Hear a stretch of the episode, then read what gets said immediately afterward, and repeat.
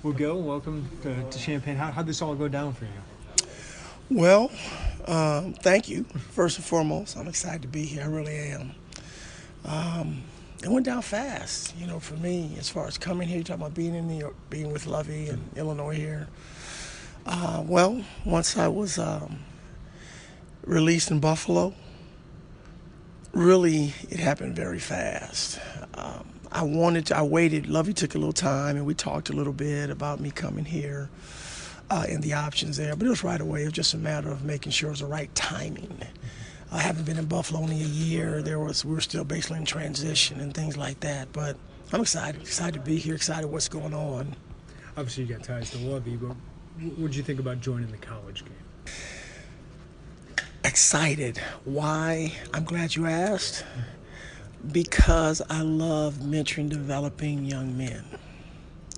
And right now, these guys are going from adolescents to young adults. Very important, very big time in their lives. So to me, if the man isn't disciplined, if the man doesn't have integrity or character, he's not going to do that on the field. You can't trust him on the field. So it's all about internally first, changing your mindset, then the athletics will take care of themselves. How is it that you've never been at the college level?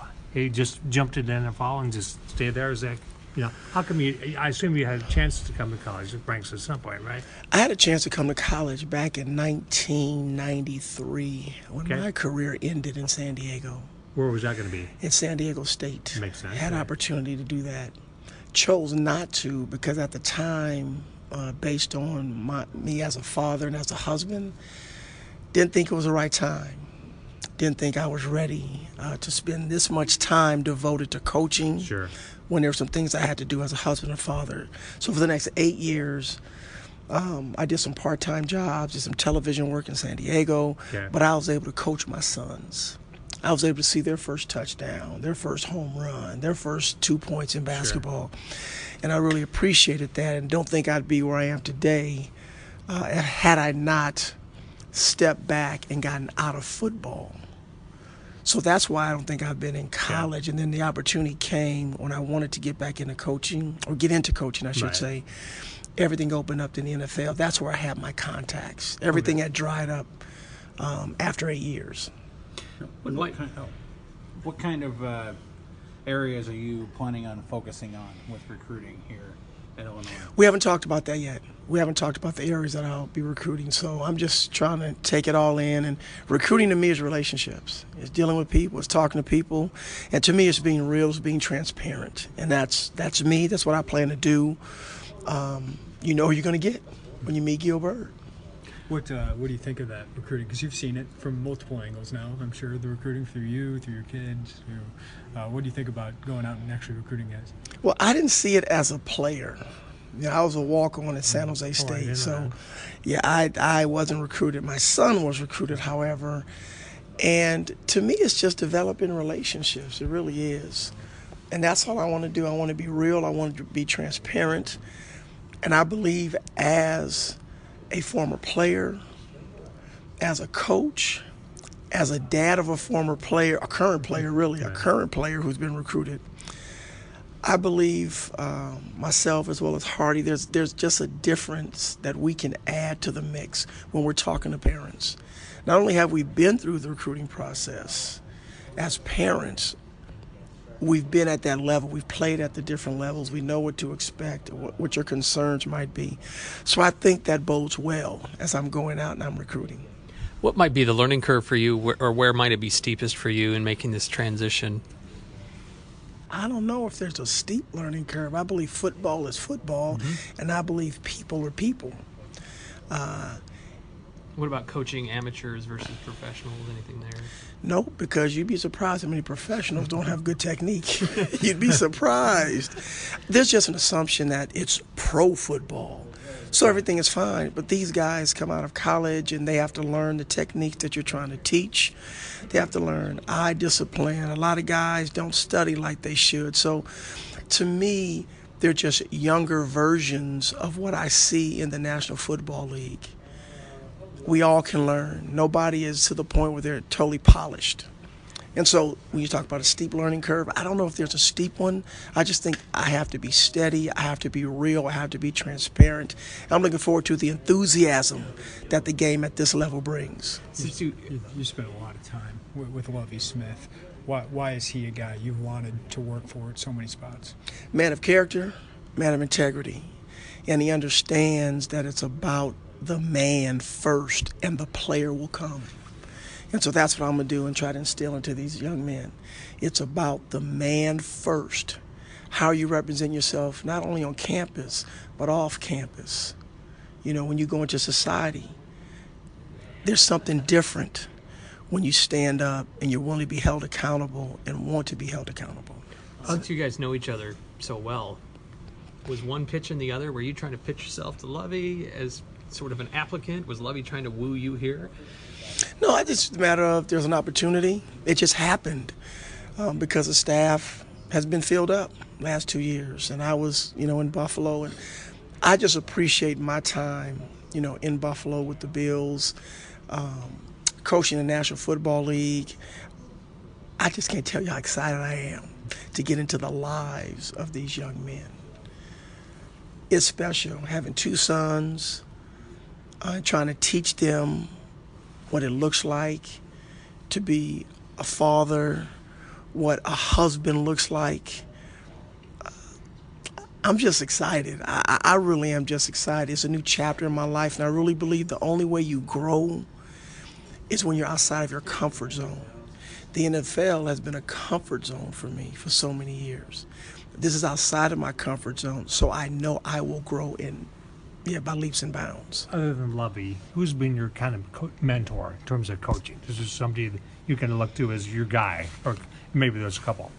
Well, I, I say over the years, the first big influence was my high school coach, Okay. What's his name? uh, Ed Burns, Okay. Lowell High School in San Francisco.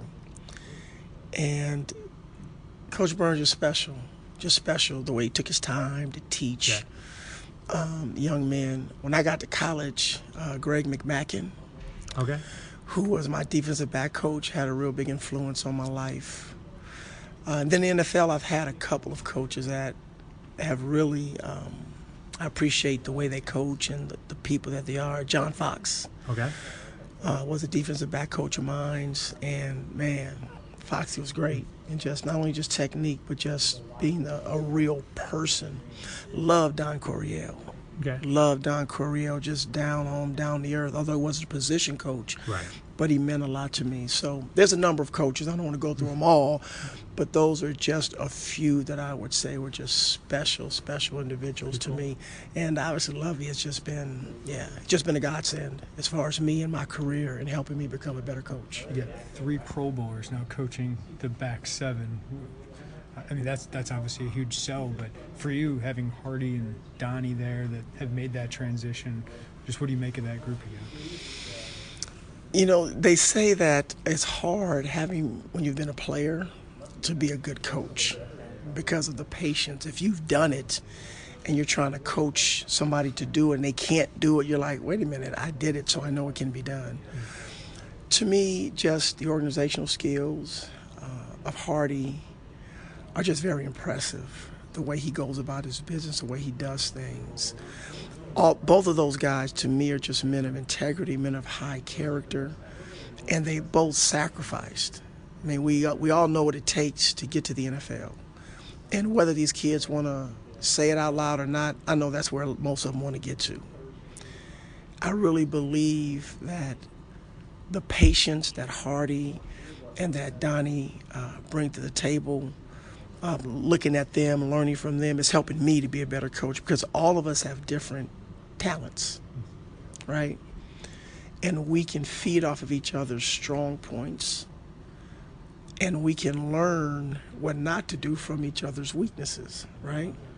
So I've learned a lot from in terms of not just X's and O's, but how they carry themselves on a daily basis. What's your What's your relationship with Hardy been in the past?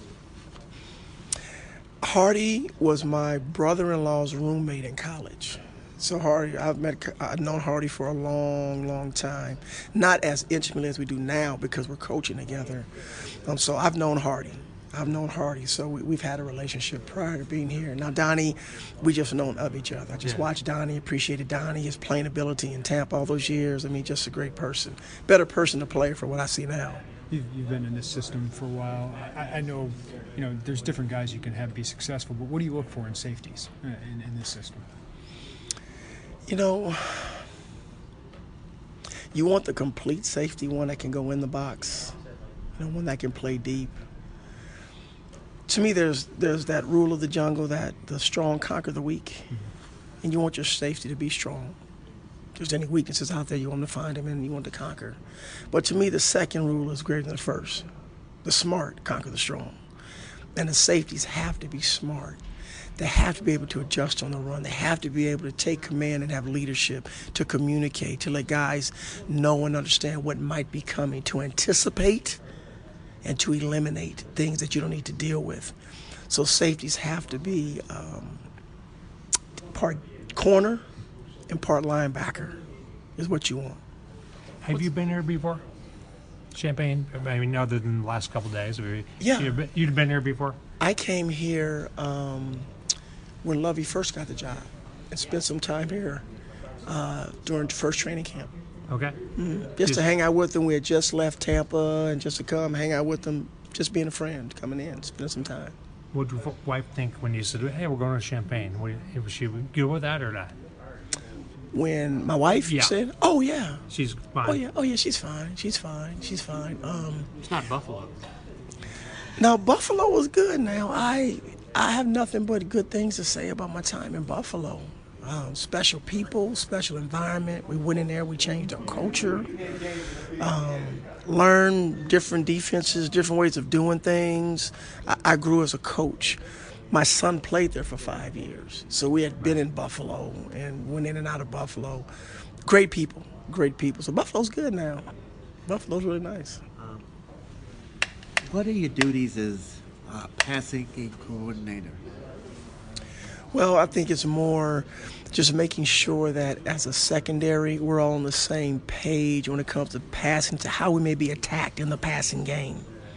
On any given, uh, I'm about to say Sunday, any given Saturday, I got to use the Saturday versus the Sunday here, right? Or Friday night. Or Friday night, right, exactly. So to me, the passing game coordinator is just making sure, from the passing game perspective, all our I's are dotted and T's are crossed, and understanding and anticipating what tendencies a team may have and how they may attack our defense and how we can combat that. What's something that fans or just followers of the team might not know about you that you'd want them to know that they're not going to get from the press release, from the biography that'll show up in the media guide? Maybe about you as a coach or a person that you think would be important for people to know. Well, I just like everybody to know just my life statement that um, the way I live, the way I coach, is to never trade what I want most for what I want in the moment. As a father, let me, you guys are saying, what is he talking about? Well, as a father, I want to be the greatest father. That's what I want most. But coming through the ranks when my kids were younger, I'd come home from a football game. I'm tired. I have one nerve left, and they're jumping on it. So what do I do? I lash out at them inappropriately. I've traded what I wanted most to be a great father for what I want in the moment, just a little peace and quiet. Same thing can be said as a husband. What I want most, a great husband. What I want for the moment when I come home at 11 uh, o'clock at night, midnight, five more minutes of sleep, and my wife wants to communicate. Haven't seen me all day. So I trade what I want most to be a great husband for what I want for the moment, five more minutes of extra sleep. And that same principle can be used as a player. I want to be a great player. That's what I want most. But what do I want in the moment? Ah, I want to be deemed as the best in my position. So instead of playing the proper technique, I don't play the proper technique. As a corner, I'm supposed to have outside leverage, play over the top. But now they've been running a slant route all game. So what do I do? In and of myself, I say, let me tuck inside because I know they're going to run this play. And I'm going to be the man. What do they run? A slant and go. I'm not over the top. I'm not outside. I've traded what I wanted most, my team to have victory, for what I wanted in the moment, just personal glorification, satisfaction. So that one phrase has defined my whole life. When I'm dead and gone, that'll be on my tombstone or my headstone right there. And that's what I don't want to do trade what I want most for what I want in any given moment.